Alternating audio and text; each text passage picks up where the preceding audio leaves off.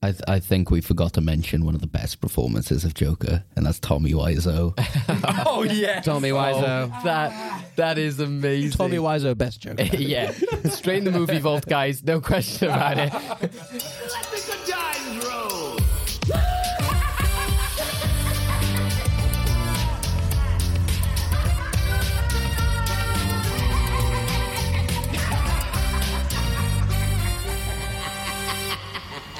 Well, good movies. Yes, this is Well Good Movies, uh, the podcast that gives you the topics worth discussing and the films worth watching. I'm David Osger, uh, your host. And if you couldn't tell by that intro music, then today uh, we have an entire episode dedicated to the clown prince of crime, the Joker, in honor of the new Todd Phillips movie, Joker. So, uh, of course, to go through things like why is he so iconic, the incarnations of the Joker, and what we will call the creations of Joker, you know, other medias that, you know, and characters that he's created. Um, I've assembled some Joker experts with me. So um, I've just gone through the, the local sort of mental asylum. uh, so our very own uh, master of the end game, our very own Riddler, it is Craig McDonald. Hello. Hello, Craig. How are you today? I'm good, although not sure how I feel coming out of a mental asylum, apparently. Um, maybe it's just the other two guests. Good We'll- save. We'll, we'll see. So, also with us, we have a reviewer for uh, our very own website, Fresh Take, and content creator, director, actor. Um, he tackles reviews like Jason Todd tackles crimes. It is Kyle Thomas. What's up? I, I was waiting for you to keep going. I was enjoying the list. yeah, yeah. I was like, w- one of many talents. Yeah, which- de- definitely worth uh, worth the asylum comment. Then. yeah, yeah, yeah. Uh, you liked my little Jason Todd. Oh yeah. yeah. You could bring in the Rambo review of being like, Oh, yeah. deals out justice fairly. It's just like, yeah, well, No, we're not going to get into Rambo, otherwise it's going to become a Trump campaign. yeah. Um, and also with us is a fellow podcaster uh, of the Film Seven podcast, uh, Jake Hart. Uh, How's it going, guys? how are you? Uh, now, so like I said, I linked it everyone to characters. When I asked Jake about his most relatable character, his was Two Face. So I'm just going to put that warning out there now, guys, in the podcast. If you get a bit of back and forth, I mean, I you know- thought we were still in the asylum. it's all a figment of your imaginations. Uh, yeah, so like I said, today uh, we'll be talking about uh, why is the Joker so iconic. Um, obviously, touching on the brand new Todd Phillips film, talking about some of the themes and the controversy that's coming from that, and why you know Joker throughout the years has of pulled in so many uh, fans and audiences. Uh, we'll be talking about the incarnations of Joker, what our favorite. Uh, takes on the Joker um, and the different changes he's gone through, as well as uh, what we sort of titled Joker's Creations, which is then uh, the characters and the mad storylines that stem from the Joker. So um, obviously Harley Quinn is quite relevant at the moment. The Birds of Prey trailer just having um, been released. So yeah, um, I feel a bit like uh, Batman, who I've assembled. Mate, you are not Batman. If anything, you're more like the penny plunderer. I don't even know who that is. So you know the large coin that is kept in the Batcave that everyone says is taken from Two Face. oh right, He's the villain who it actually belonged to, but was so bad was discontinued. okay. I don't know. Maybe he was. He's more like cancelled Nick Fury. so even even further down the chain than a Condiment King, like we we speculated. Oh before. yeah, I, I dug deep for you, David. That's a deep cut, that one. Um, That's what I do. But first of all, before we go into our main topic today, uh, we just want to recap uh, last uh, episode where we were talking about um, Steven Spielberg films. So we were talking a bit about why he's so influential and similar with the Joker, you know, going through the different decades of Spielberg, etc. Um, so we asked uh, everyone at home and on our social media, um, what do you think it is about Spielberg? Is he the most influential filmmaker of the last few decades? With the options being yes, he eats all competition with a picture of Jaws, and uh, maybe a few years ago with a picture of Indiana Jones saying that belongs in a museum. So it was 61% to that belongs in a museum, uh, and 39% to he eats all com- competition. So uh, yeah, apparently a lot more uh, iconic and influential filmmakers out there than than Spielberg these days. Kind of felt a bit bad. I, I felt bad putting that picture of that belongs in a museum, but then have people vote for it as well. I was like, oh, poor Spielberg. Uh, what do you guys think of those results? Um, I mean, the man's definitely changed some of the landscape of filmmaking. He's definitely good at what he does, but in a in a world where like most big names are now coming from the franchise players and the people that can do things really well with big franchise uh, topics like um, Endgame and stuff like that. I think I think the the not so much smaller, but like different sort of directors that aren't handling big budgeted franchise probably won't get the credit that they deserve. Mm, yeah, that's true. Yeah, I was actually surprised with the actual result. I thought it favoured more in the museum than I thought it was going to.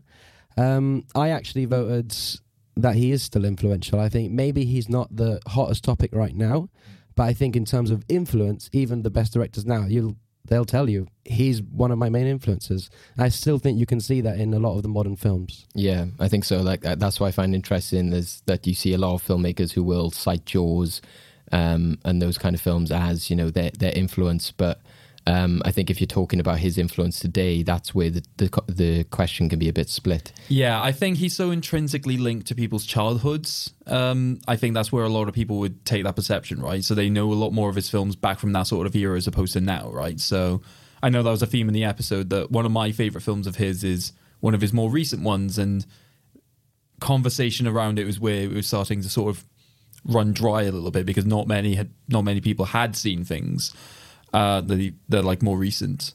And even then, some of the more recent ones are not necessarily talked about. Like the BFG, not many people really do talk about, right? Yeah, and Red, Ready Player One as well. Yeah, I, th- I the problem I had with Ready Player One was more to do with the book adaptation because uh, anyone that reads a good book knows that nothing can compare to your own imagination. And while Spielberg, I definitely thought was the man to tackle it, there was a lot of stuff that I thought was a strange decision to make. Mm. And I mean, I bet it was an up- uphill battle trying to get all the licensing. So That's the main problem I had with that film. It just felt like a fan fiction film, you know, like or a fan service film, more like I should say that. It just relied too much on nostalgia for me. yeah. I mean, I've had like lots of problems with it, ranging from the fact that when you actually get down to the actual stakes of the film, it did not seem that high, which is always really a problem with virtual reality in a sense. Yeah, I think when you look at his more recent films as well, it's a case of he's not so much creating stories anymore, like with ET, etc. He's more just, you know, oh, we want to make Ready Player One, and they approach Spielberg and he takes it on. So I think when you become that director who then just starts taking on projects because they're probably having like 10 or 20 different offers throughout the year, you don't become then that sort of auteur filmmaker, which maybe you can say the sort of modern equivalent is like Christopher Nolan, where obviously something like Inception or Interstellar is like an original work of his, whereas Spielberg would have done that with the likes of you know E.T. and you know even though Jaws and those kind of films are based off books, they still feel quite original. you can sort of say argue the same for uh, Tim Burton as well. Like the projects that he takes on now, you can sort of just it, doesn't feel like there's love in it. No. like the more the the older stuff when they were doing what they loved and the ideas that they like. Yeah. it's it's not there anymore. I'm not necessarily saying it's the same for Spielberg, but you can definitely tell when a project is just out there for for money rather than the passion. Yeah, definitely. Yeah. Um, yeah, well, thanks, guys. Interesting results from that. And what'll be interesting today is, like I said, going from like a filmmaker, we'll be talking about a character. So it'll be like really interesting to see, um, you know, how that differs. We've all seen uh, Joker. Like I said, um, if you want to check out our review of it, it's on Fresh Take at the moment, uh, written by Craig. Um, also, I think uh, yourself, Jake, you've got um, yeah, on Film the 7. Film 7 podcast channel, we've got our spoiler review up. Yeah, yeah. So uh, lots of places to check out our thoughts and opinions on it. But like I said, this will be sort of like a general topic about like why the Joker is uh, such an iconic character. To you guys, like I said, you know, obviously we brought you on today. Uh, like Jake, you said, you know, you're very much a comic book fan, um, and also very much into like DC, the Joker. Um, same with yourself, Kyle. Um, and the interesting thing I found with both of you is as well, you got Joker tattoos. So Kyle, you, you've got um, the Killing Joke. Yeah, I, I went I went for Killing Joke over than a particular actor purely because I felt like the source material is always going to be Yeah. You can rely on it more so than maybe a performance. Yeah. But on the other side of things, Yeah. Jake's there. I've got Heath. I've got yeah. Heath. so um, yeah, like what better people to have than uh, to these two right here. So you know, what what is it you think in, in your mind? You know, like I said, without obviously it's a big topic at the moment about violence and you know what we should be seeing in the cinema and all that kind of stuff. But even taking yourself outside of that, you know, what do you think is the appeal of this character and what makes him so, so iconic? Um, I mean, for me, as a director and being an actor, like being so rooted in the performance, it's it's a topic and a character that you can sink your teeth into. There's so many different ways and so many subtle nuances and things that you can look into because the man is unstable, but there's also while unstable, there's sanity to it with the mastermind side of things, and there's just so much room to play, and it, it it's the proverbial Pandora's box of a character. Really, there's so many things and ways you can go with it that that's what I find so appealing about the character. Yeah, very very similar to you. I like how unpredictable he is. I, I think for especially comic fans, when you read these stories for over 80 years, it can get quite stale. But with the Joker, it just, well, when a good writer is behind him anyway, they just reinvent the character in ways we haven't seen before. I think he's one of the few characters you can do that with. Uh, because when you veer away from core character, character characteristics, sometimes fans can get upset. I think Joker is one of those few exceptions where they are willing to let you take different risks because he, you know, he's crazy. Like uh, one of my favorite Batman runs was done by Grant Morrison, and I loved his theory on the Joker that he's so insane that he rewrites his personality. Uh, and then, like, you know, one week you'll be reading a comic, you're like, why is the Joker so different? And he's like, that's because he's just rewritten his personality because he's that crazy. Yeah. Yeah, so that goes into the theory about the idea that he knows that he's a comic. Uh, he's so insane, he knows that he's in a comic book universe. So that's one of the reasons why he has like so little empathy because there's no consequences for those around him. So yeah, no, I definitely buy into that. And it's also, like I said, an aspect that actors will bring into their performance. So, like Mark Hamill, um, you know, famously will say that you know he has different Joker laughs. And if somebody says, you know, like what what, what made you uh, decide on this one Joker laugh, or you know, do do a Joker laugh, you know, he says, well, it depends on the mood, it depends on the episode he's in, uh, you know, and I think I think that's always um, been like a real staple to to his take on the character as well, is that he can have so many varying degrees of, you know, well. Joker is sad in this and Joker's happy in this, but you know it's always going to be a, a maniacal laugh. Um, I think one of the episodes he saw cites is the um, the Harley Quinn and Poison Ivy saw one because like Joker sort of played down in that sort of episode, so he's going to be very different in there. And yeah, and, and that's what, like you said, he he's a very adaptable character as well, um, which we'll see as well in the incarnations. Is that it's surprising how many different versions that even though you look visually at them and they're quite similar, they are quite drastic changes in, in some of the versions that you do see. What do you think is like the sort of the appeal personally from people in terms of like, you know, why do they gravitate to that character so much? Because obviously like a lot of people are saying with this film, well, you shouldn't support the psycho and you shouldn't sympathize with somebody who's mentally insane and you shouldn't support, you know, gun violence and all that kind of stuff. You know, what what what, what are your guys' takes on that? I mean, I think the Joker, basically, and much like the the film Joker does, is he's a character that, in a way, holds the mirror up to us uh, and shows us what I think we're all capable of if we go down the wrong path. And I think that's what makes him so interesting for us as humans to think that, oh no, we could be capable of going down this dark path. Uh, but then you have on the opposite spectrum Batman. I think what makes him so powerful is that because he's got that yin and yang with Batman, they are effectively two sides of the same coin. And I think that's what people really appreciate about this character. Yeah. Um, for me, I think that people, much like what you just said, are drawn to what they can relate to. Uh, I also think there's something. It's strange to say, but like modern day horror isn't what it used to be. Um, so th- the feeling of being so unsettled by a man that just can has a medically cleared laugh mm.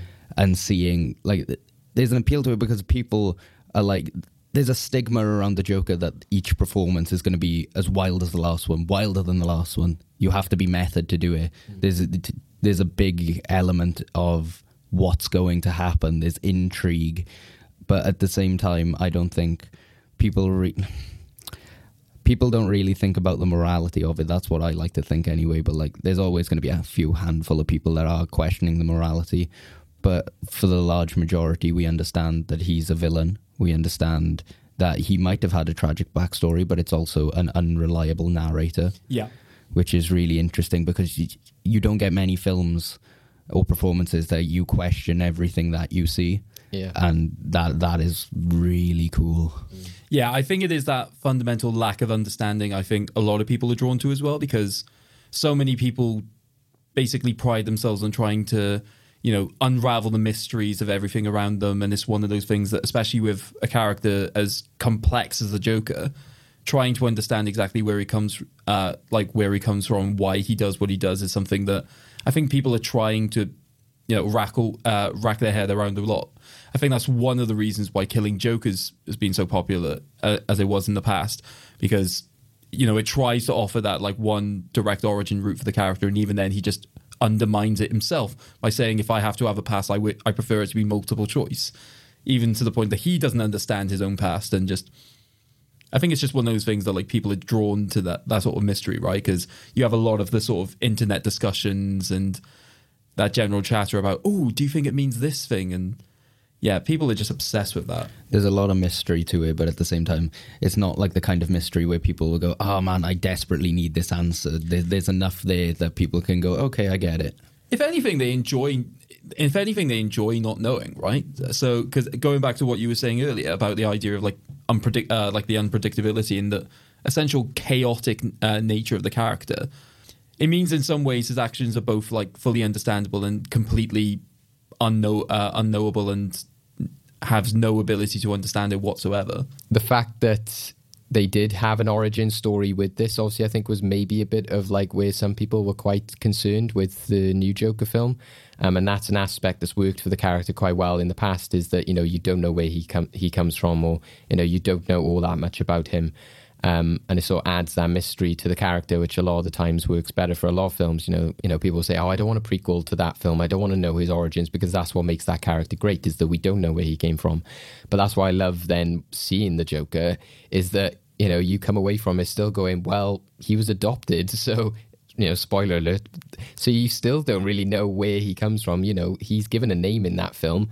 But again, that name was just given to him by the person who adopted him. So again, we don't know where he's come from. Also, is he necessarily the Joker? Because I think, because obviously going back to the unreliable narrator aspect. I think it was Todd Phillips who confirmed that he said this is not the Joker. Yeah. I think he came out and said that recently. I might be wrong, but I, I- think I read that somewhere. I think it's interesting if you look at it based on just the age alone of um, Arthur. Yeah. By the time Bruce becomes Batman, he's going to be too old. So it's That's right, almost yeah. like saying like every generation's going to have its incarnation of the Joker. Yeah, He's always will. Which is that, that theme was sort of played out in uh, I don't know if you guys have seen it, but the Gotham TV series Yeah. where like it, the the guy who we thought was Joker, uh, spoiler, ends up dying. But the whole point is that he's a sort of message to the people of Gotham that it, somebody will there will always be another Joker. Yeah, sort not of to mention the fact if you look at something, say like uh, the TV show Batman Beyond, where literally gangs rise up calling themselves the Jokers. Yeah. And I think the fact that, because even, I think you could take it from two ways as well, that Todd Phillips can be so saying that, um, obviously this is an Elseworld story, so he's saying this is not the Joker, as in he's not treading on the, the ground of the main franchise, saying, oh, well, there will be the Joker, but this is a alternate take on the Joker. So there's that aspect as well. But yeah, I, I think, you know, you're perfectly right as well in the fact that yeah he could inspire generations and i think that's what's really interesting is a lot of people have said especially with you know sort of like riots and stuff you see in the film um, a lot of people are starting to say you know i i really understand now why um, batman never kills the joker or you know why things you know why people why crime is so rampant and stuff in gotham. Because like you said if you once you you understand that you know the Joker is Gotham as well, so you know he represents that so much, but also I think that's what's appealing to a lot of people is that idea of like um, you know rising up and protesting all that kind of stuff, and some people might see it as a bad thing, but we've had plenty of films like it before. Like nobody, okay, some people might have been up in arms about V for Vendetta, which I know you know, like Craig, you would appreciate. But It's it's funny because I was actually speaking about this with uh, my friends yesterday. Yeah. and I said that if V for Vendetta Mm. came out today, yeah, it would get. I think it would get very similar reactions to the Joker. Yeah, it's it's a similar thing. It's of that like yeah, like rising up against the government, people feeling oppressed, and and V is very much the same character. He goes around killing people and stuff, and but again, he's sort of like painted as this like godlike figure. Yeah, but Uh, I think the difference in that situation is the historical background, right? So V for Vendetta has always been sort of anti-establishment, kill the sort of people who need to be killed, while Joker is just kill anyone who's around. Oh yeah, yeah. It's it's. I I I think I'm just saying it's the same appeal that brings people to the two medias. It's that idea of like. Um, because very the stuff that's in the Joker is very much like the fat cats controlling Gotham, and they're opposed to Thomas Wayne. It's still that idea of like Yeah. taking down the establishment, that kind of thing. But the characters themselves are very different. I think it was interesting from my point of view. I didn't even necessarily think the film was all that violent. No, it I think wasn't. it. I think it had three distinct moments of over the top violence, but you got you've got to look at things like John Wick. That's like violence from the outset, and yet all of a sudden, b- because the people that are hurt and killed in Joker are done so in over the top, brutal manners by a man that's unstable, it's seen as trying to say that unstable people, when given the wrong circumstance, will flip and plow a pair of scissors into your eyes. But that's the thing. Like I, I don't. I wouldn't even say, apart from the one scene you just referenced, I wouldn't even say the other kills were that over the top. No. I think No, definitely not. Because like they're basically what just a couple of headshots, and I think most people think like, oh no, he got shot in the head, which means instantly die, which means it has to be horrendously more violent. Like, no, I mean, I mean, this film, as as we all know, is heavily inspired by Taxi Driver and Yeah. and the King of Comedy. Yeah. And, you know, Taxi Driver, I is way more violent than mm. the Joker. Yeah, exactly. You know, that is it can be quite a violent film. So I don't see the people I- have a problem with now. I saw um, this picture, which was um, sort of using the uh, Heath Ledger sort of moment where it says, uh, "You tell a story about a white guy who goes crazy and kills a bunch of people over a dog, and no one bats an eye. Then you tell a story about a white guy who just goes crazy and peop- and kills a bunch of people, and everyone loses their mind." So when you said about John Wick, I was just like, "Yeah, that's very, very true." So It's okay if you make a living off of killing people, but if you do it so for a righteous act, oh no. yeah, but uh, you know, I think it's important. or to- even in the first situation, self defense. Yeah. Yeah, but I think Yeah. that's what's interesting. Is like I said, nobody's condoning. I think what you said, Kyle, is exactly right. Is that this shows what somebody can do when they're flipped and when they are unhinged. Nobody's saying that this is glorifying violence. Oh no, you know. there are idiots online. I'm sorry. Oh, if- I mean, nobody here. Oh, none of us, obviously, Yeah. but there are idiots online who says this is glorifying violence. In which case, I'm just like, have you watched the film? Yeah, and the same with glorifying mental illness and stuff like that. Obviously not. There was there was this great thing I saw on Twitter, and there was this one person that was like, "Oh, Oh, I'm not going to see Joker because it's it's you, you're looking at mental illness in the wrong light, sort of thing." And then everyone in the comments and tweeting her going, "You were praising the Punisher for the way it handled PTSD." Yeah. You was get- that Hector Navarro? I'm not I, sure. I, I, I saw that tweet. Yeah. Yeah. But if it's like you're not showing mental health in the right light, what? The light being if you cut services for mental health and stop giving people the treatment they need, then bad things will happen? Yeah. That seems like a pretty good light for me to look at. Yeah, I mean, in that scene when he says, "Well, how do I get my drugs now?" Yeah. and she's basically like, "Well, sorry, we can't help you." one of my favorite moments is actually the and again it, it it's the same sort of like logic as that that picture where um, he says, "Oh, you need to pay that guy back for his sign," and when like he just says, "Like, why would I steal a going out of business sign?" and like, but it's exactly true. If anybody, you know, if somebody else did that, if like so, you know, somebody who's successful or good looking or something, you know, they would just be like, "Oh," they say, "Oh," and they would laugh it off. And it's like the Joker says at that end of that film, you know, he's just like, "You're you're making fun of me," and again, it's. I think for most people, you know, they are siding with the fact of like we can understand why he's so hinged and why he's been, why he's turned into this character. They're not so much like condoning his actions, but they're understanding why why he's become like that. Yeah, especially considering the rest of the film does a pretty good job at establishing that these are the circumstances which are not just pushing like uh, Fleck, but pushing literally everyone. Right? You see like lo- more and more trash rising across the city. You even see loads of rats running across shots from time to time. and the film rats. just gets darker. Yeah. uh, uh, in the lighting and everything as we get closer to the end of the film as well.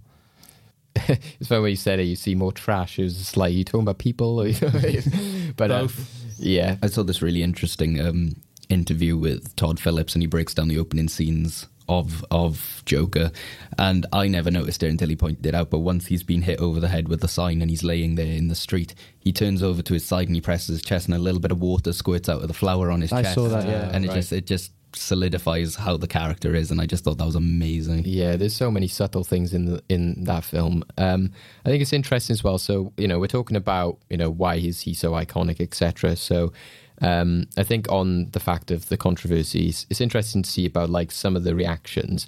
Like I said, we you do have like all these people who would just take it far, you know, too far. But on a sort of like critical level, um, obviously a big conversation will be, you know, will it be nominated for an Oscar and that kind of stuff. And there have been critics who've been very, you know, divided on it. Like we said on the way here, you know, you got um, somebody like Michael Moore or um, Josh Brolin who love it, but then you got, you know, like uh, one of the critics for The Guardian who, you know, give it quite a bad review. So I think uh, like the Hollywood Reporter's then sort of asked like some of the people who are part of the academy um, their thoughts, and I think it's interesting to see like what what your guys' sort of reactions are based on what their problems are with it. So. Um, Oh, that doesn't. they haven't sound said a good. name, so male member of executive branch. Uh, my, AKA any of them. Any, yeah. my son, who is 21, liked the movie, and I'm sure at his age that might make some sense. But if you look at the beginning of that movie, Fleck gets his board stolen and then he gets beat up, so you feel sorry for him. Then you find out um, he's got mental issues, so you feel sorry for him. And then he's given a gun and uses uh, uses it, and so you got this crazy guy who's got goes on a crime spree and you're supposed to like him even though he's stabbing and shooting people and the way he acts with kids leaves a lot to be desired. To me that kind of gratuitous violence sends a very strange message. It's going to make a lot of money so if you're running a studio you're supposed to make that movie but is it responsible? I was once confronted with the same question and i decided not to make that movie and the movie got made and made a lot of money anyway. I so have so many thoughts. yeah.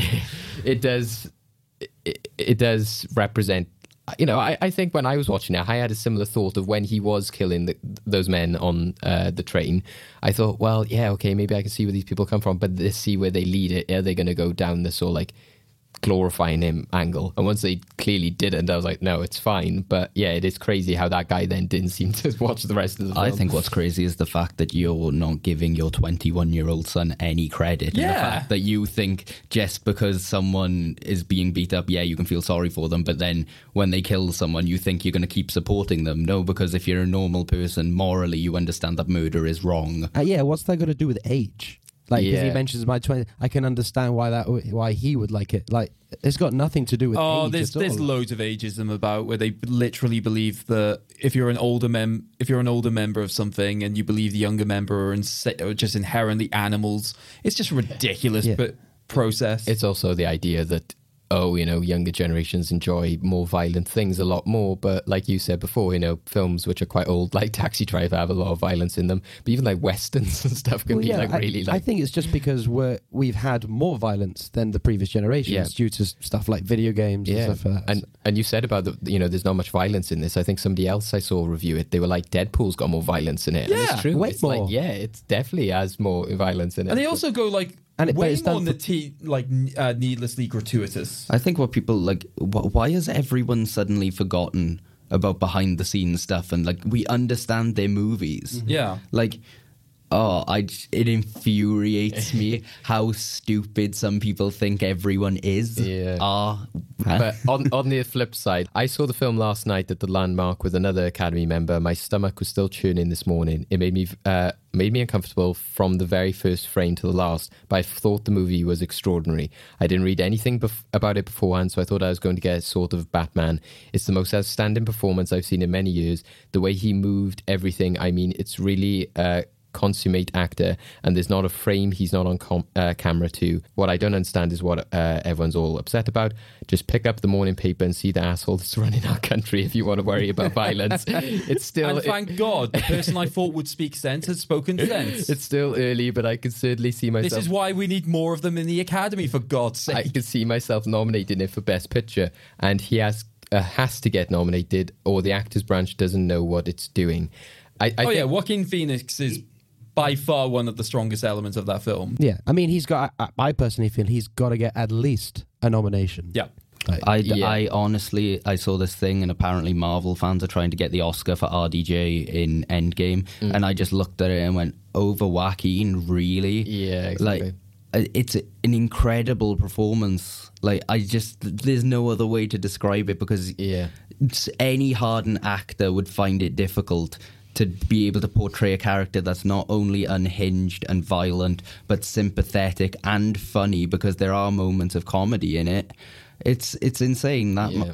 Mu- you give him the Oscar. It's also the incredible weight Joaquin had on his shoulders, though. Yeah. You know, 10 years after The Dark Knight, you know, Yeah. there's still, and this is what I don't get, there's still so many people that are refusing to see this film because they're like, no, he's the only Joker for me. Yeah. Like, nothing else. will- Like, well, you can't say that until you've actually seen the film. No, and Yeah, come on, like you're widowed, right? I think he expects you to see other Jokers. Yeah. And I think the fact that you've got what is it like two, three years since we had our last Joker as well. It just you know he's a very popular character. He's got lots of different arc- incarnations as we'll talk about. So the fact that you know it's not so much Joker fatigue, you know, as well. It's like you could easily say, oh, you know, we've had too much Joker. We've only just had the Joker. But it's like, well, no, like there's you know there's a hunger to have this character, um, and I think a lot of people after seeing this film would happily see more. I just find that I find it hilarious that there's a very small subset of people who are upset that Jared Leto isn't making another Joker per- performance, and I'm like, We'll get into Are you that. nuts? We'll get into that. But like, I think the the bit that all like hits the nail on the head for me in that review as well is that she said, you know, my stomach was churning the next day. You know, I I, I felt you know very uncomfortable, but in all the right ways. You know, nobody can should reviewers shouldn't come away from that and say like that's why I didn't like the film because film is meant to challenge you and it's meant to make you think about things and you know this film is doing that more more than anything um, which you know I think is really really interesting I think it's it's really weird and sort of refreshing to ha- literally have a movie that for the first time in ages reviewers literally have to tell people it's like look you've got to be in the right mindset to deal with this because usually it's just a case of you watch it however you feel you feel but the fact that people are actually saying no no no no this is a this is a brilliant film you've just got to be ready for some dark stuff And I agree with that, yeah. That's the thing. Like I personally, and man, like as a depressive myself, Yeah. like I can sit down and watch like Trainspotting, and that like puts me in the worst kind of mood. But I sat through Joker twice within a six-hour span and had the biggest smile on my face, and not because I'm crazy, but because it's such a beautiful movie. Yeah. exactly. It's yeah, oh, you're just appreciating the craft of it. I thought you were actually going to say then, like, I just watched train crashes. I was like, wow, this is oh, dark. Oh yeah, no, I'm on the dark web every five minutes. I'm not gonna. I'm not gonna lie. Literally, in order to get through writing the review, so that I didn't like force myself down, I literally had like various stand-up comedy routines playing in the background. That's a solid way to do it. When I was actually uh, reading over the review, it um, I was listening to it. It kind of make is a bit eerie at the same time. But I was listening to the song from the trailer, and I think it's in the film, isn't it? Smile, which is the Oh, yeah. Yeah. yeah. So like where we've talked, obviously, like said about like how you know Joaquin Phoenix has made such a big effect on this film. Like said, it's you know he owns this sort of film. What do you think of the other incarnations of the Joker? So what stand out to you? You know, we've talked about how you know he can be adaptive in different ways. Do you have like a standout one that you still you know go to, or is that what you love about the character? What, what do you think certain ones represent a, de- a different generation really really clearly? What what sort of stands out to you? Yeah, one hundred percent. I think he is definitely a character of the times. Uh, he's always been adapted to the current state of society, whether that be 66, 89 with Jack Nicholson, Mark Hamill, and so forth. Um, I've loved pretty much all the incarnations, and the reason why I love them all is because they are so different. Um, uh, one of my friends asked me recently, he said, So who do you think was better, Joaquin or Heath? And I'm like, Well, I can actually compare because I think both of them are brilliant and they're both. They're both Joker, but this, they're both two different characters, in my opinion. And I don't think it's something you can compare. Uh, very much like Jack Nicholson. I love Jack Nicholson's Joker, but that Joker only works in that film in the time it was released. And, and that's what's interesting as well about the violence thing as well is that even though maybe Heath Ledger's death sort of changed the conversation, but people are talking about the violence as well with this film. But you know, like Joker does some terrifying things in The Dark Knight. You know, like the pencil trick thing. He blows the- up a hospital. how- yeah, you know, how did I get and these- literally like just deals with the technical like mishaps of the fact it didn't blow up properly The- the- with such a sinister eerie of just like he was expecting this. Yeah, Yeah. being dressed up as a nurse alone is just you know like a bit like creepy alone. But also like the the change in the story of like you know how he got those, these scars. You know, so again, like you know, we have seen this like dark, scary. um Joker before, and I think you know that that's why he does stand out as well. But I think I agree with you; he's very much a different character. I see him maybe more so as like somebody I can actually imagine in Christopher Nolan's world as a real person who becomes the Joker. Whereas I still think that in other co- incarnations of the character, he's very much a symbol or you know more mysterious character. But I think Heath Ledger's one is the one I can most imagine as an actual person becoming the Joker kind of thing. Uh, for me, I think like first off, I'm gonna give Leto some credit. Okay. Because I thought the look was really cool for starters. I thought it was completely different, completely not what I was expecting at all. So fair play for the surprise. Uh, secondly, my my whole idea around Leto's Joker is that I needed more before I could make a solid opinion. It it was blink and you'll miss it at best, and the things that he did do okay, questionable, maybe. It's it's everyone's different taste. It comes down to the only thing that I might have done differently is ADR his lines so that you he wasn't choking on his grill. Yeah. Um, but as for all the other incarnations, it's it's so hard to- just because you've nailed it nailed it perfectly when you said that like each one is so different, and that's what makes it amazing. It's like Ledger. Ledger's one, of course, the the anarchist, which fits the social times with Joaquin. Yeah, we're talking about mental health more than ever in the public eye, and we're dealing with a character that is purely based around um, mental health. It's just it. It's fantastic how not every character in a movie or a superhero can translate so perfectly to a different time. Like even Batman Beyond was like it was still Hamill, but they done the movie The Return of the Joker, and it fit in that time period. Mm. So you can do anything. He he's like water. He'll fit to anything. He'll literally thrive in any situation. It's it's it's great. But for me. I, I don't want to be that person, but I honestly think Joker has just taken my number one spot just as a movie because mm. I can look at it and I think the only thing I disagreed with was the choice of music when he came down the stairs in full clown makeup. And that was just because I thought the tone shift was a bit weird for me. But then I think that's also brilliant because a jarring tone shift is what the character is. So it it works, and I, I honestly can't think of anything negative to say about it. So I think Joaquin is my mm. my solid pick for for Joker, but I I don't think it's a revolving stare of different reasons. Yeah, yeah. I, I think, yeah, like I think definitely uh, Jared Leto needed more time, and I think you're exactly right. Is that you know we can tell you just from like preparing for this podcast, like when I was trying to do the intro, I couldn't get like a single audio clip which wasn't like muffled by like music, Harley Quinn, or somebody else like you know gunshots, other characters.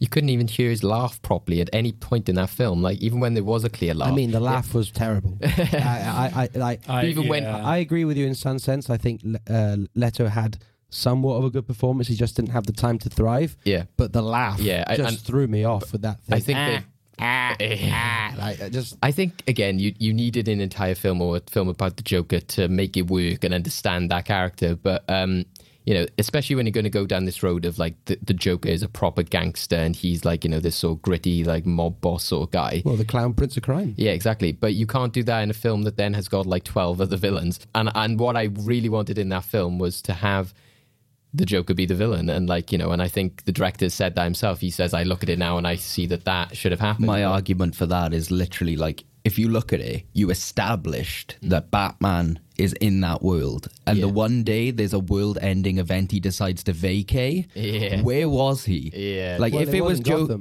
if it uh, yeah, that is also true. But like if it's like if it was Joker, you could sort of believe that it was underground and like sort of thing. Yeah.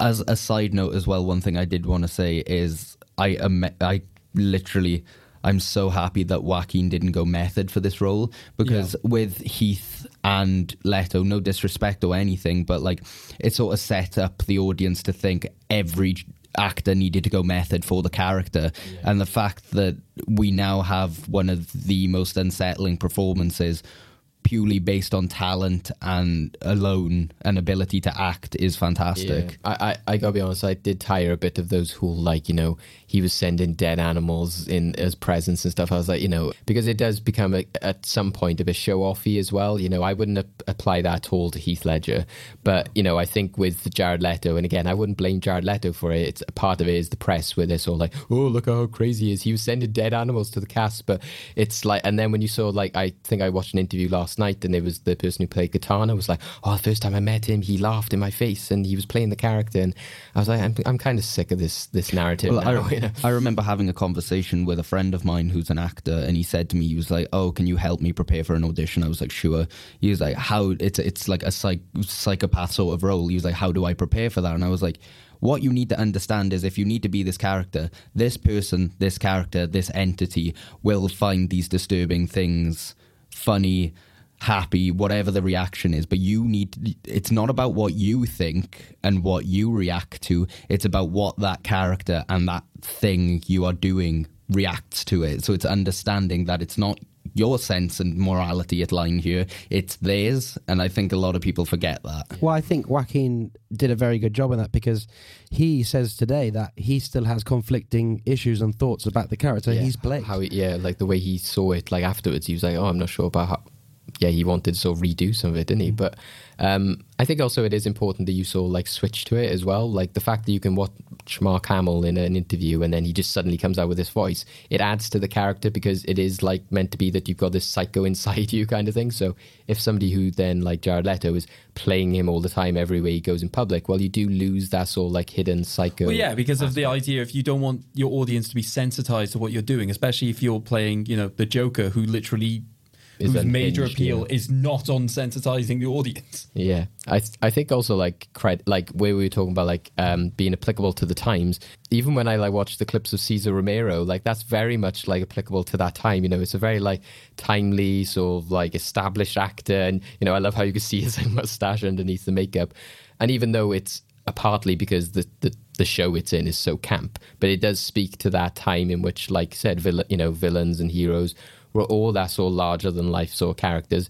And if you compare him to then sort of like Heath or It's very Joaquin- pantomime, wasn't it? yeah, and th- and they are completely different, but it represents that time but frame. going on the painting over the mustache, yeah, I think that is so Joker. yeah, You yeah. know, the fact that I've got a mustache, I'm not going to shave it off. Yeah. I'll just paint over it, and the paint looks awful, so you can see the mustache. Yeah. But it's like playing on the joke. that that's what I didn't like so much as well with the Jared Leto one is the I didn't get the sort of like marker smile. Yeah, that was a when it. strange moment as well. Especially It's- when, they, especially when they give him the hand smile as well. I like the hand smile. I like the hand smile, but I think if you're going to do it, you pick one or the other. Yeah, it was, it was a little bit too much. well, the, the theory was was that after because in that continuity, Batman's been Batman for 20 years. Yeah, yeah, He yeah. broke Uh, and his then face. he's yeah over 20 years he's broken all his teeth Yeah, so he's exactly. ashamed to smile with his face so that's why he is the Yeah, hand. and you had the suit. Was it in? The ha ha Robin suit. Yeah, was, yeah yeah Was that in uh, Batman jokes v on Superman? that was a BVS yeah, so yeah. again, you see all these things. You're like, be great if we could see that, but you don't get any of that.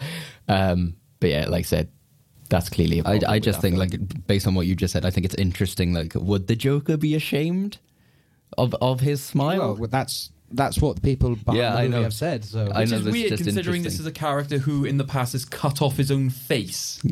Yeah, I think it so adds to him that he knows that the smile is like a part of his like terror, so he would then sort of get the grill or whatever. To yeah, I, ju- I just think like when you start like looking at like the tiny details and applying logic, that's when it loses its touch. Because if you Yeah. like, I'm gonna sit here for a solid twelve hour tattoo session and get ha ha, it just doesn't have the same effect. Yeah, yeah, that, that and that's what I found distracting with it as well. I didn't mind so much the like gangster side of it, but again, to have like the things like literally on his like yeah. head and face, I was that's where I thought, uh, I don't know, it was a bit too far on the from- nose for me It's just Yeah. over designed, yeah. yeah.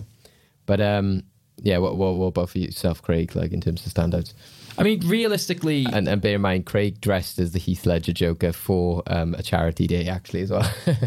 yeah, but you guys kept telling me I was more Jack Nicholson just in a Heath Ledger suit. So I'm not sure how much I really pulled that off.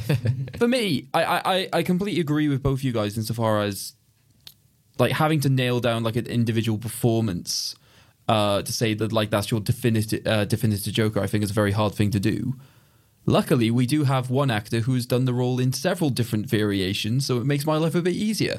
I probably am I probably am a bit of a Mark Hamill fan, if I'm honest. It's just because of what David was saying earlier, the fact that he does everything he can to literally adapt every single laugh to like every every nuanced element of personality. That and also just the fact that he has been in so many mediums, right? So the fact that the one of the reasons I was willing to give um, the Killing Joke as much attention as I did was just because Mark Hamill was returning to the role and just hearing him speak some of the like really iconic dialogue was just going to be something that even if the movie wasn't going to be great overall, which arguable.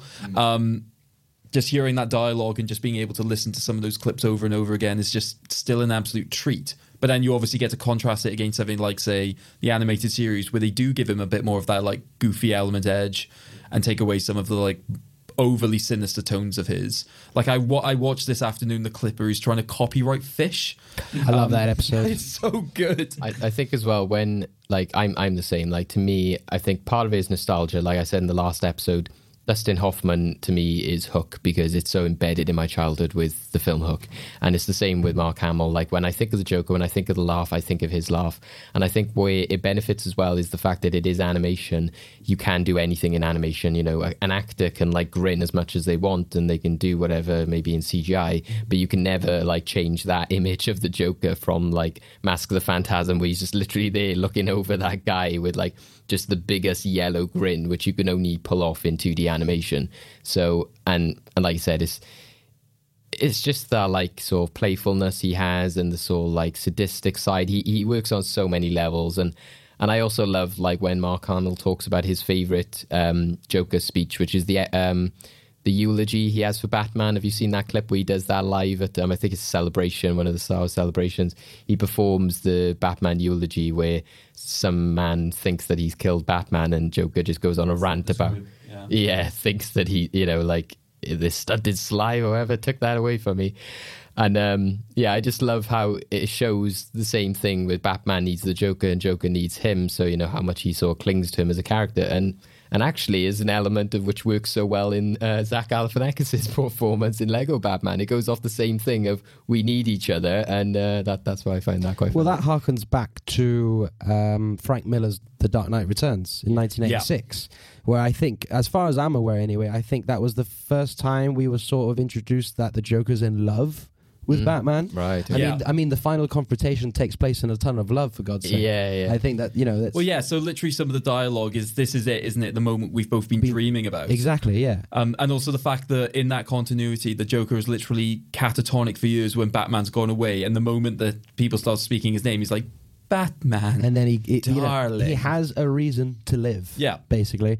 And at the final confrontation of that, he plays the ultimate joke on Batman, where he pushes Batman to the ultimate point where he doesn't kill him, but he breaks his neck and leaves him paralyzed, and then Joker finishes the job off.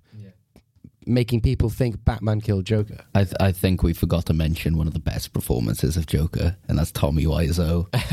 oh yeah, Tommy oh, Wiseau. that that is amazing. I forgot about that. Where is, is the it ac- Batman? Is it actually true he wanted to apply for the role? I, I wouldn't be surprised. Obviously, he Like- would have.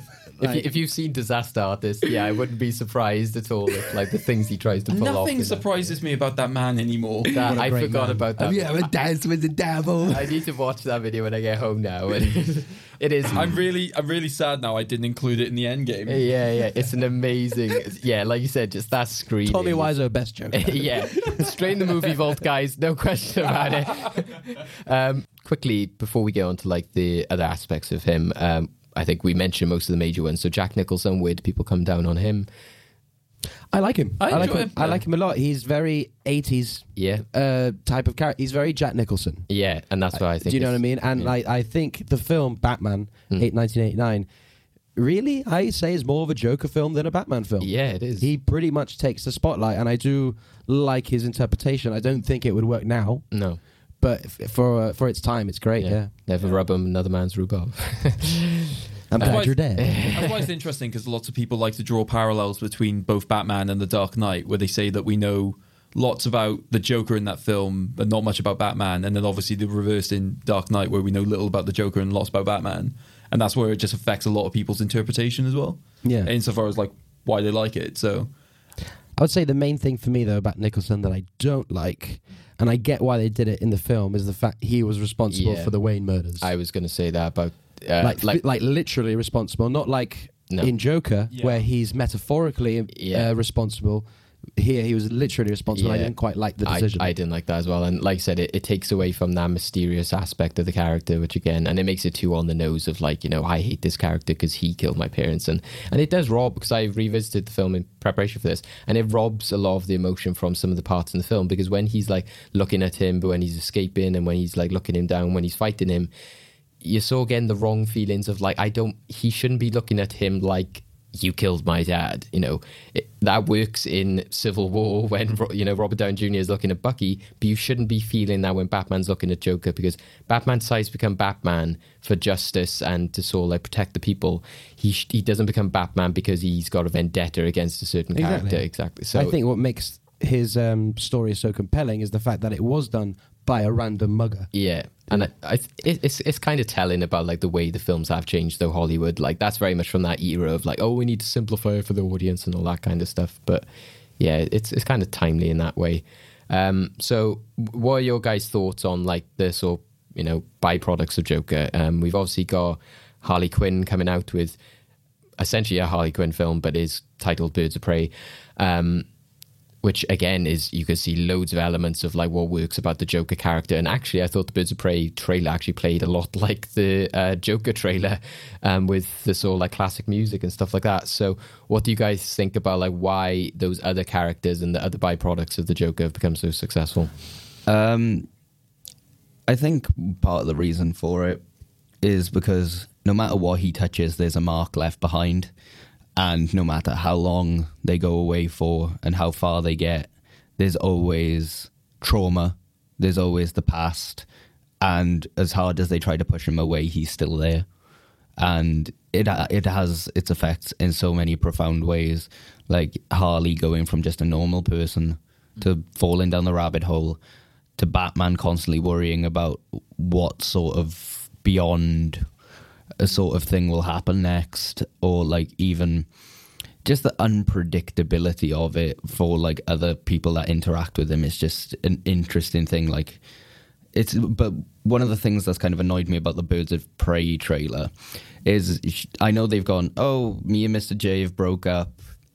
I think you've shot yourself in the foot there purely because you've set up Leto's Joker in Suicide Squad to be over the top infatuated with her, so much so that he breaks her out of prison, and we're supposed to believe he's not going to come looking. Yeah, mm-hmm. exactly. Like, like even if I pitched this really cool idea, like I thought was cool for myself, is like if they all the people in it lose the fight against Black Mask and he's got the upper hand, and right before he's about to do something, he gets shot or like taken off screen, and you just hear a laugh, and all, it just ends with Harley just going, "Ah, sh-. and that's it. Like just something as simple as that, like a little reference or something. Yeah. I think, yeah, and I think that also adds it. It takes away from what happened, like you said. You know, we broke up because it takes away from the psychological p- part of that relationship. Like me and Craig always go on about it about people misreading their rela- their relationship. Oh, Suicide please Squad. let me re- rant about this. I will now. Tell me when. Tell but me. um, but yeah, the fact I know what you're going to say. the fact that the the trailer for the film also robs it from that chance. You don't then get the chance to then go through that like torture and that like abusive side of their relationship because she's then gone. Oh well, I've just walked away from it, and yeah, he was a jerk. And Well, that's the like, thing. If you can walk me. away from that, you can walk back to sanity. So why are you still Yeah, and- where you're at? and and it and it paints the Joker that he would be the kind of person, like you said, who is infatuated with her when it's not. It's a very different relationship. Yeah, exactly. Go Craig. Okay. So, David and I have what I would describe as a once a week conversation about some stupid teenage girl who has posted one of those memes, which is like, oh, love is finding someone who's as, as insane as you. And it's a picture of Joker and Harley. And I'm just like, no! You're missing the point. Stop buying into toxic relationships. And the problem is, as well, the image that they use constantly is the one of Joker and Harley from Suicide Squad. So, in a way, it makes me hate the fact that that relationship was less toxic. Yeah. Because it's then being used as like an absolute role model to the point that loads of people are seeking out Well, this idea. And I'm it's- just like, if you find the wrong people who are going to who look at like the Harley Joker relationship in a different way, you're going to in, be in for some dangerous stuff, and that's not a, a situation you should be in in that situation. Not healthy. Well, that's the thing. It's like they've almost gone, okay, we need like an edgy relationship thing to market to teens and stuff. And the thing is, we're talking about the person that almost murdered her purely because she gave him what he wanted, and that's Batman on a plate. This is also the same person that didn't realize she was gone for a year and shot her to the goddamn moon. I think That's that's why I think Batman the animated series. I think that portrays their toxic relationship the best. Yeah, Yeah. definitely. well, it literally created the character. Right? Yeah, exactly. And it brought so, it brought the breath of fresh air to the character of Joker to have this uh, obsessed person with him. You know, that's what another thing I didn't quite like about that relationship in the current film universe is that is Joker infatuated with her? No, it should Yeah. be the other way around. Exactly, yeah. Uh, because re- f- the way I look at it is that he doesn't care about her. No. He literally he uses her when she's useful, Yeah. and then he'll just toss her out. Yeah. Yeah, she was basically just the best way of getting out of Arkham Asylum in that and that's exactly why I had such a issue with Suicide Squad when they didn't use the chance, which was when he's then tracking her and everything like that. Like, where is she? I thought, oh, this is building up to him like using her just to get to the Suicide Squad or Amanda Waller. That's brilliant. So when he, you know, when he goes to the lab to like, uh, Yeah. Yeah, yeah. wi- about the tracker things, I thought, oh, brilliant. He's like, he's infiltrated like their tracker things. He's going to use it against them or something. So either he's going to be like, you can't blow them up. I'm going to use them as my own minions to kill you or whatever. Or something else. I'm just going to kill them all if you don't do what I say. Whatever. But the fact he just used it to find Harley and just switches off or whatever was silly. But the fact that they missed the vital opportunity for her to be like, oh, you saved me because you love me. He's like, no, I didn't. I just saved you because I wanted to get to Amanda Waller or I wanted to, you know, get to Enchantress I think or whatever. What's even funnier now is looking at it and going, "Oh, so you're not going to teach impressionable teens about abusive relationships, but Joaquin Phoenix is the devil because he's ill." yeah, yeah. Um, and also, when you look at the character of Harley in the comics, which this is mimicking a bit as well, she does seem to have become. She they try to paint her as so many thi- like so many aspects of this character like oh she symbolizes bisexuality she symbolizes you know like uh, female power but then she symbolizes villains but then she symbolizes heroes she's on the suicide squad but then she's also like a part of like you know other hero groups she rollerblades she has a hyena she has this she has that and i'm like she, she they try to make her symbolize too many things I think they days. tried to do what they done with the Joker, and that's make her versatile. Yeah. but all, but didn't realize because they were trying so hard to make her versatile, they've just kind of gone throw everything and the kitchen sink at her, Well, and the it'll problem work. is they're slowly just making her just oh she's just a female uh, Joker. Joker, Yeah, basically. which basically robs her of any more autonomy. Yeah. Which obviously, when we're talking about like you know partner in a domestic relation uh, abusive relationship, is even more problematic. yeah Well, that's why I have a problem with the title of this next movie, Birds of Prey. yeah This is a Harley Quinn film. Like, Yeah. who, who, who are you kidding here? Yeah. But uh, I don't think I'm excited for Birds of Prey, Mm. but I don't think she might not be as strong enough to hold a com- complete movie on her own. Yeah. I do think she needs this supporting cast around her to make it a bit more Yeah. interesting. I yeah. think the best thing for that film to do is actually as well have at the end. I can see the watching the trailer. I sort of enjoyed it and thought, okay, I can see how you could make this work if you have Harley bring these characters together and have one make the birds of prey appealing because Harley's there, but two. Uh, Make Harley appe- appealing because the birds of prey are there, so making it vice versa. So I would like the end of that film to sort of her be like what you know, looking at Huntress and um, Black Canary and all these characters and going sort of like, oh, I'm glad you sort of like had fun, and she walks away, and then the Birds of Prey are formed. I think that would be the best way to leave it, rather than like now Harley Quinn's going to lead the the Birds of Prey. I think that would be the wrong way to do it. I Harley think. Quinn and Friends. yeah, exactly. Basically. Uh, So my my instant reaction to that trailer was just, eh. I'm interested. That's interested. basically what I. Have. I'm interested in Ewan McGregor, and that's Oh, it. he looks great. Yeah, exactly. I'm like, oh, great, another like like a villain we haven't seen on screen before and is getting airtime. Whereas, Except it's Black Mask without the mask. yeah, Uh, what about other sort of like any other ones that stand out to you? The things that have come from the Joker. I know Craig, Jason you've got one. Todd. Yeah, I was. Yeah, I think there's two for me, and they're basically very similar in origin. One is Jason Todd, but I'll let you talk more about that. For me, one of my favorite elements is the because obviously in Bat in the Return of the Joker mo- uh, like movie for Batman Beyond, they have like the segment where they sort of feature his death and they show like Joker Junior, uh, essentially what they did to Tim Drake, and that's just one of my it's one of my favorite segments just because like the way they animate him as well as they make him so twisted and it's just like holy crap this is Quite disturbing. There's some of those images. yeah. Yeah. just the fact that you have that grin in the shadows and it's just like ugh and then obviously you have like the the beautifully ironic death where he like at the last minute gets his sanity shoots a do- joker and you have that That's great- not funny. that's not funny like perfect end line for the joker yeah, that's just one of my favorite stories. But yeah, Uh, yeah, Jason Todd, because I, I mean, it literally pushed Batman to breaking point, which is fantastic. But at the same time, it also created this character while trained under Batman, is also taken up his own mantle and gone, "Your way doesn't work." And a lot of the time, Batman is never questioned. He's the, he's the ultimate authority, and I think sometimes that authority needs to be questioned. And Jason Yeah. Todd taking up his own mantle of like Red Hood and almost essentially becoming the Punisher is fantastic. Yeah, I love the story of the animated film Under the Red Hood. Yeah. Or originally the graphic novel. Because I love the question that Jason Todd poses. He's like, okay, don't kill anybody, but why not him? Yeah. Like, if you could kill anyone, why not him? And, he, and he, he says something like, I'm paraphrasing, but it's like, is it too hard to cross that line? And then Batman says, no, it's too easy. Mm, yeah. Any any stand out as well to you, Jake, in terms of byproducts of? Um, nothing specific. No, I think for me it's more just standalone stories that come out. I mean, for me it's the the Killing Joke. You know, Yeah. is uh, one of the most thought pr- provocative comics out there. Obviously, Alan Moore, Crazy Warlock. Yeah, and we said earlier about like that relationship with Batman, the fact they sort of laugh, you know. yeah, together, exactly. that- And you know that's- that there's you know there's certain things in that book where you know obviously we know the paralyze the paralyzation of Barbara Gordon. But it's not shown, but it's really hinted at that the Joker and his gang also raped Jim Gordon. Like you know, it's when they talk about themes like that, like they have done in this latest Joker movie. That's what intrigues me going forward with the Joker. I do obviously I love Harley, uh, but I think Harley works best when she's with Mr. J.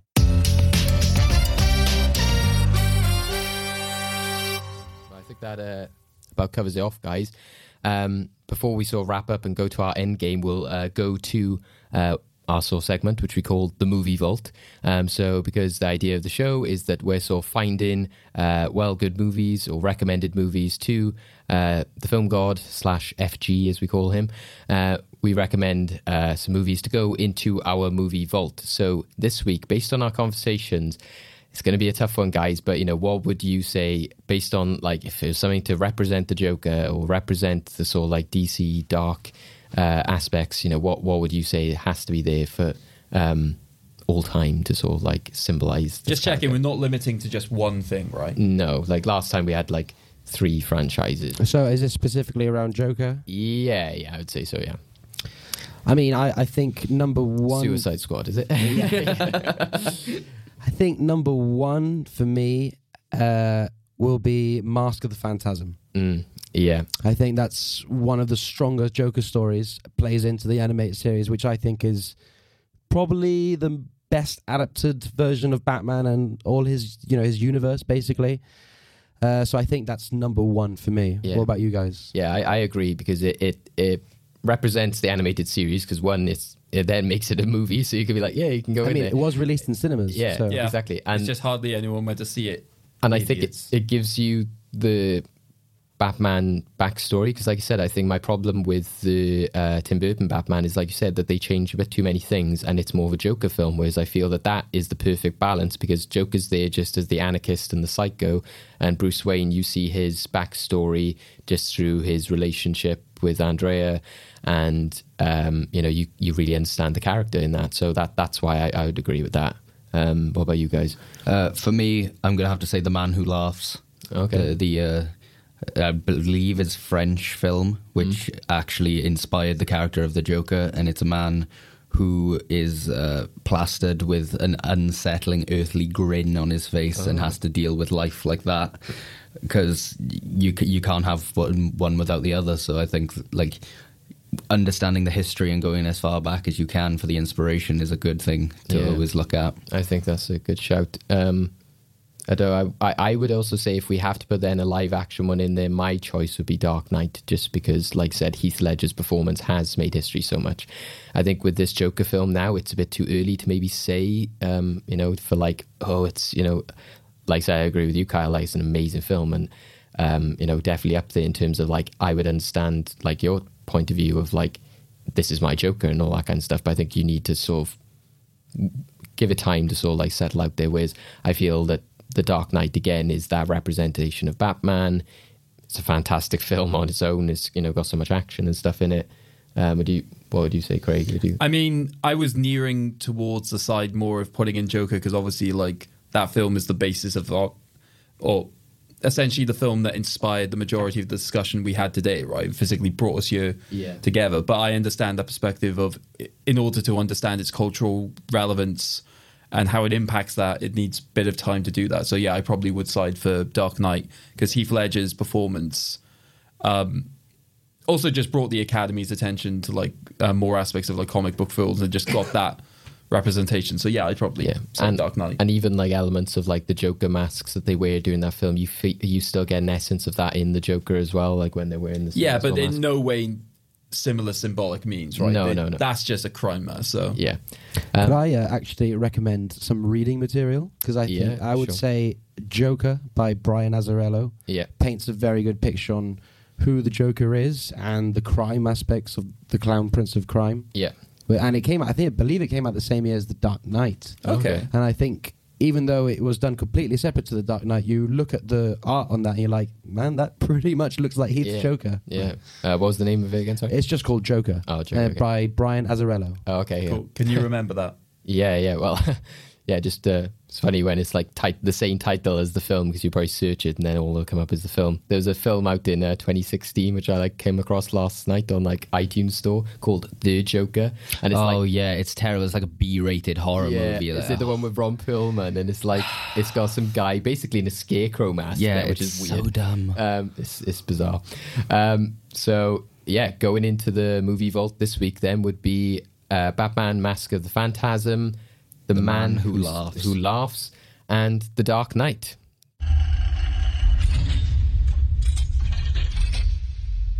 As usual, uh, we'll now go to our traditional end game, which uh, sees our two guests pitted off against each other. So, what better week now to have two Joker experts try and see how well they know the Joker and uh, know his uh, something very iconic of him. I'll hand you over to Craig now to sort of uh, go a bit more into this I'm going to be proven as a fraud. I know it. tell, tell, tell you the name of the, the game as well. Okay, so we've looked at many elements of the Joker this week, but one element we haven't gone into a great detail about is the laugh. So this week we're playing a game called Who's Laughing Now? We're combining Endgame and uh, Joker in, Oh um, in one God, picture that's here. horrifying. With You want to know Thanos how I got these stones? So I had never seen that picture before. so the basis of this game is that we've taken uh, various Joker laughs from various uh, fr- uh, various uh, films, TV shows, like uh, get uh, video games at times, uh, just to see how much you truly know. So there's two things we're looking for. Basically, each round will have a maximum of two points. So you get one point if you know the name of the of the actor or voice actor and you get one point if you know the name of where it's from. So it if it's a case of you know the approximate, depending on how much of the approximate, will give you points. So first thing I'd like you to do is choose your buzzer because this will be fastest first. Okay, so Jake, if you could please tell us your sound.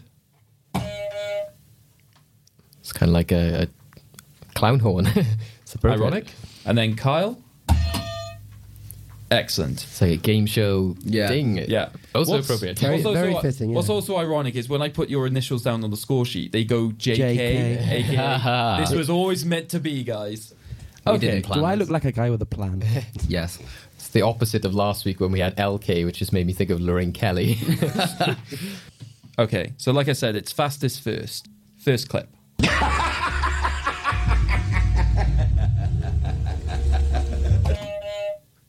That's Jack Nicholson, Batman 1989.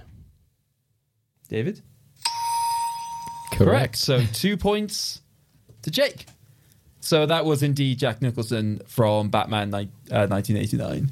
Um, I'm very glad you gave me the year as well because I did not write down the year. um, I just thought we would naturally assume I just always refer to it as that so people know. Yeah, Yeah. because there are so many other medias called Batman. Batman, Yeah, Yeah, to be fair, for the purpose of our notes, we've put Tim Burton's Batman just to make it a bit easier. But okay, fantastic. So Ma- Kind of reminds me of uh, Spider-Man, which is twenty. What's the twenty ninety nine? it makes Oh, it sound yeah. like Yeah, that, yeah. like Batman nineteen eighty nine. Yeah.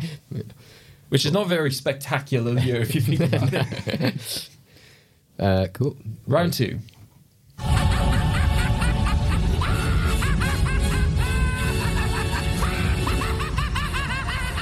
Man, that's Hamill. I couldn't tell you what from or which one, but it's Hamill. Okay. So that is Hamill. Um, I'll give before you show the. Im- I was already doing it. as- Sorry. for future reference, in the event that someone gets one but not the other, I'll give the other person a chance. Oh, okay. Sorry. I thought you just wanted to gloat about what scene it was in without. showing No, the no, no, no. So that was the infamous laugh from Mask of the Phantasm. Um, so yeah, but that was Mark Hamill. So one point uh, to Kyle. Excellent. Round number three.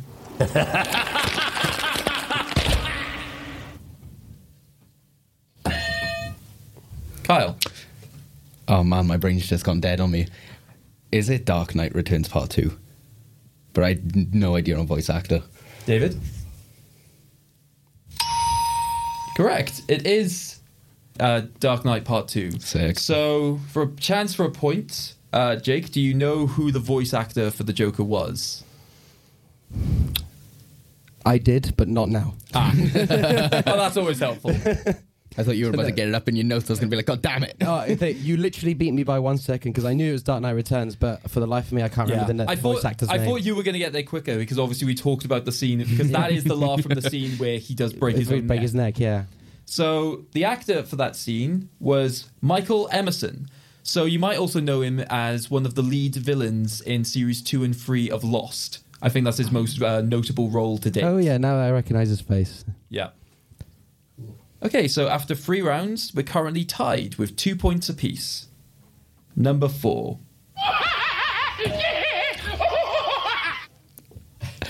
Uh, that is Cesar Romero Yep. from Batman the movie, 1966. Okay, David. Yep. God damn it. So what's interesting is that we don't actually know if it's from the movie or the TV show. So he gets one point. well, no, we'll give him we'll give him the two points. We'll give him the benefit. Yeah, I was gonna say. basically, we got it from a uh, from a clip compilation, so we just know that it's from the. I forgot there was a movie. If I'm honest. Yeah, it's, that's true. It's yeah. great. I, this show is out the to the, do the me over. exploding shark, man. Yeah. So- okay, so let's move on to number five. Oh wait, and obviously here's Yeah. the picture. He's dressed in a very similar outfit there, actually, isn't he? In, Yeah. in the real actor. I think if you showed two people who had no idea who the Joker was and said one of these is called the Joker, they would have a difficult time guessing. Well, the one is in, in clown makeup, but the other's wearing an incredibly frilly shirt. Number five.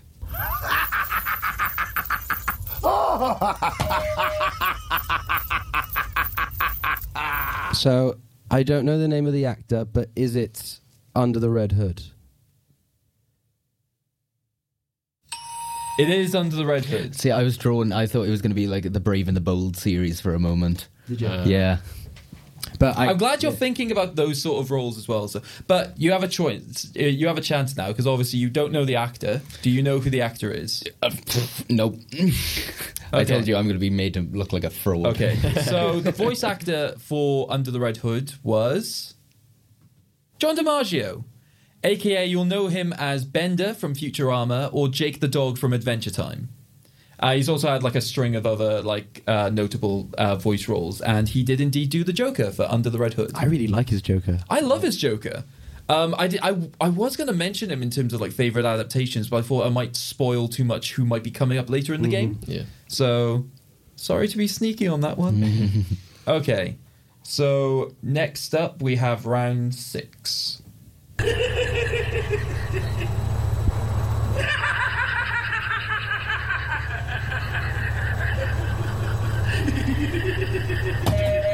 Oh. Jake. Mark Hamill, The Killing Joke. So, in terms of voice actor, you are. In terms of media, you are. Is it Arkham City? The video game. So yeah, so basically it is from it's from the Arkham games. So I think specifically that one Yeah, I think that was when our- he's ill, isn't it? That's the one I found most creepy. To be honest, I sat there like, Yeah, that's why you have to give like uh, Mark Hamill a lot of credit for his range because obviously he has to do the Arkham games. But so for that round, you both get a point. And yeah. there he is, the man himself doing the voice. Excellent. So after six rounds, uh, we have Kyle on three and Jake is on six. Okay, now we go on to number seven.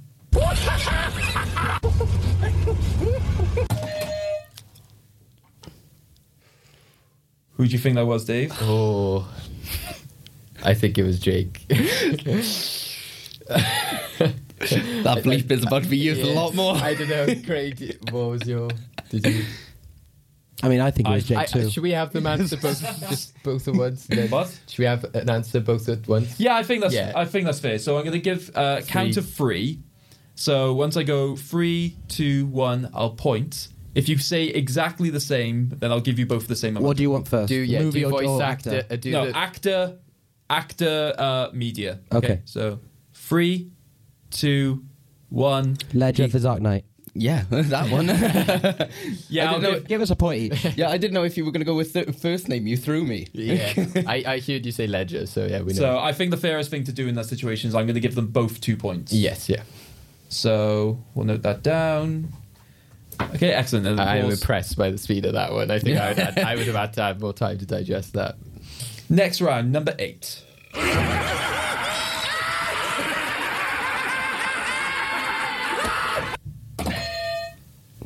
Kyle. Is that Mark Hamill but in Killing Joke? I knew it. I'll give you a chance. Could I hear the audio again? Yep. Man,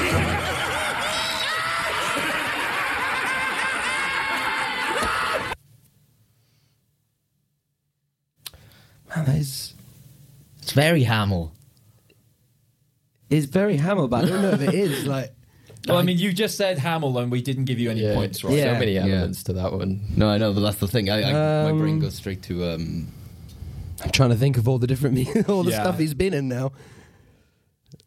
I'm gonna pass on that one now. Okay, so in that case, so the correct answer of so the correct answer that was from the cartoon show The Batman. God damn it! And that was and the uh, the voice actor was Kevin Michael Richardson. I mean, he definitely doesn't look like the Joker. No. no, exactly. Rastafarian with those dreads. Yeah, I was going to say it's the most un uh, unjoker like character I think I've seen. But no, so uh, Kevin Michael Richardson's really interesting. So he's also done voice acting such as uh, Captain Gan- uh, Gantu from Lilo and Stitch, as well as Principal Lewis from American Dad, and lots of other roles like that. So he does have like a very like powerful, like sort of boomy, but also quite. It was that cackle, the middle one, the high one that I was like, that's got to be Hamill. That's the It's- pro- there so- seemed like there were a few in there. Yeah. well, So which put me basic- off. The problem is, uh, we couldn't find many which didn't have the very iconic music of the Batman. So the only Ah. site that did was one where there are multiple versions of him all laughing at the same time. God damn it. So it was the same character laughing over and over. So in that round, nobody gets any points. We'll now move on to the next clip. Gotham City. Do it again. Yeah, that was quite. Gotham City. I, I was tempted to say that. yeah, I was, I was going to Come say. on! I was going to say I went to Lego, play but it I, again and it skipped along. I haven't seen that movie, so I, I was lost on that one. You haven't seen Lego Batman? No, I haven't. Oh wow. Okay, so Let's just say you weren't going to get that, guys. You had no idea, did No, you? yeah, I, I admit I was. Don't think I I was. gonna was get that. I was tempted to say it, but I wouldn't have known it was Zach Galifianakis. okay, so wow, that was the one I was.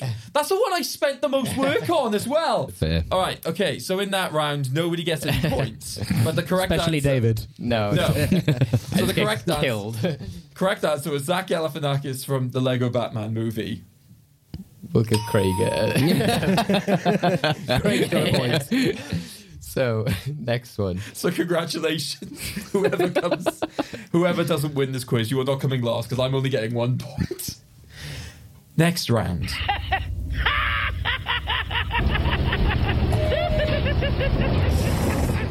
So it, it's Mark Hamill. Yep. Now, do I have to? It, it's the animated series, but do I have to pick a specific episode? No. I would say the animated series. Yep. So, I was convinced it was Batman Beyond. To be honest, the um. Return oh, Return of the Joker. was anyway. I can understand. I can understand that. Like we have tried to go for a couple of like unconventional choices. but Yeah. I think the audio quality of that one is I think that's what made me go for. No, I think this is number Yeah. two. Yeah. so. All right, so we move on to the next clip.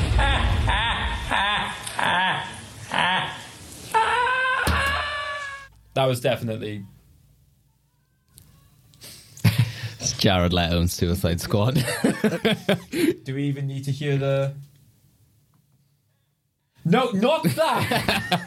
David's just a m- like a sadist, just trying Yeah. to torture us with that cackle. this is where he tells me he is the Joker, and I'm Yeah. the I'm just the Batman who's tormenting me. How dare you compare me to that ah. penny character ah. earlier? Ah.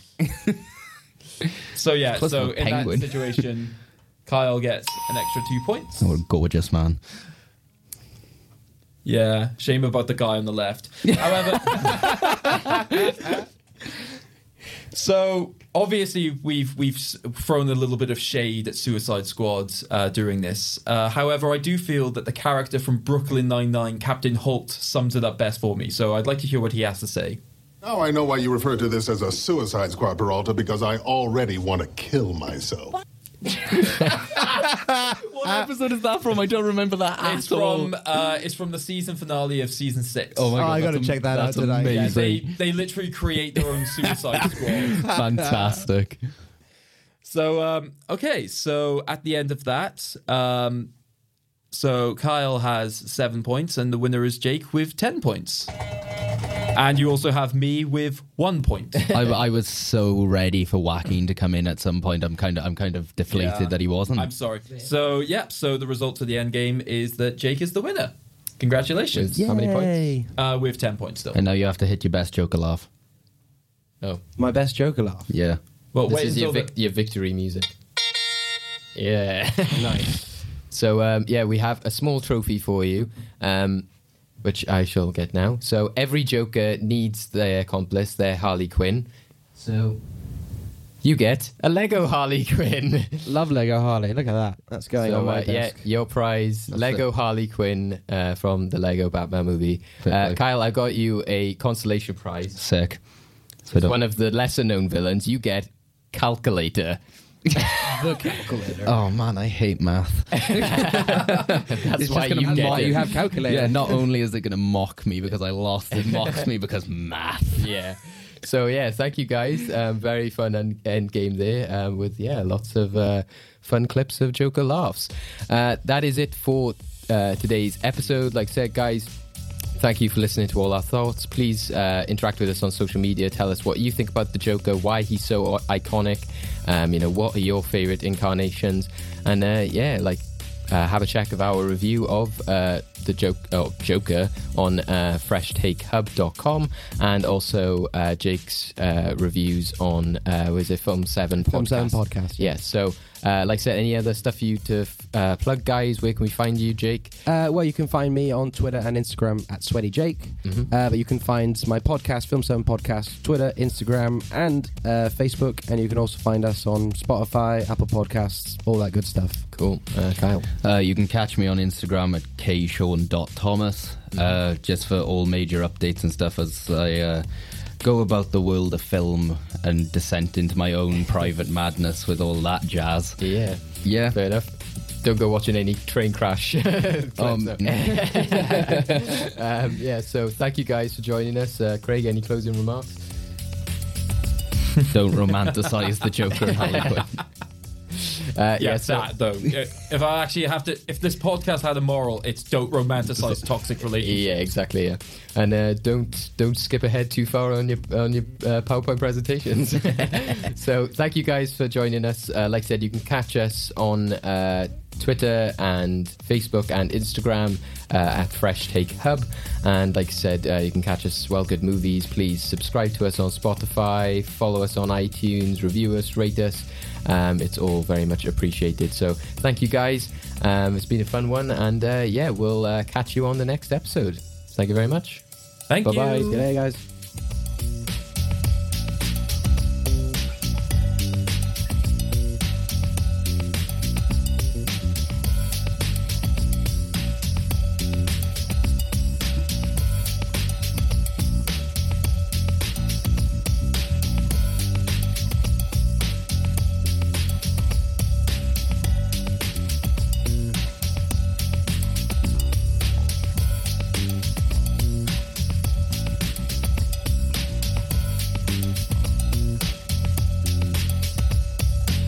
My instant reaction to that trailer was just eh.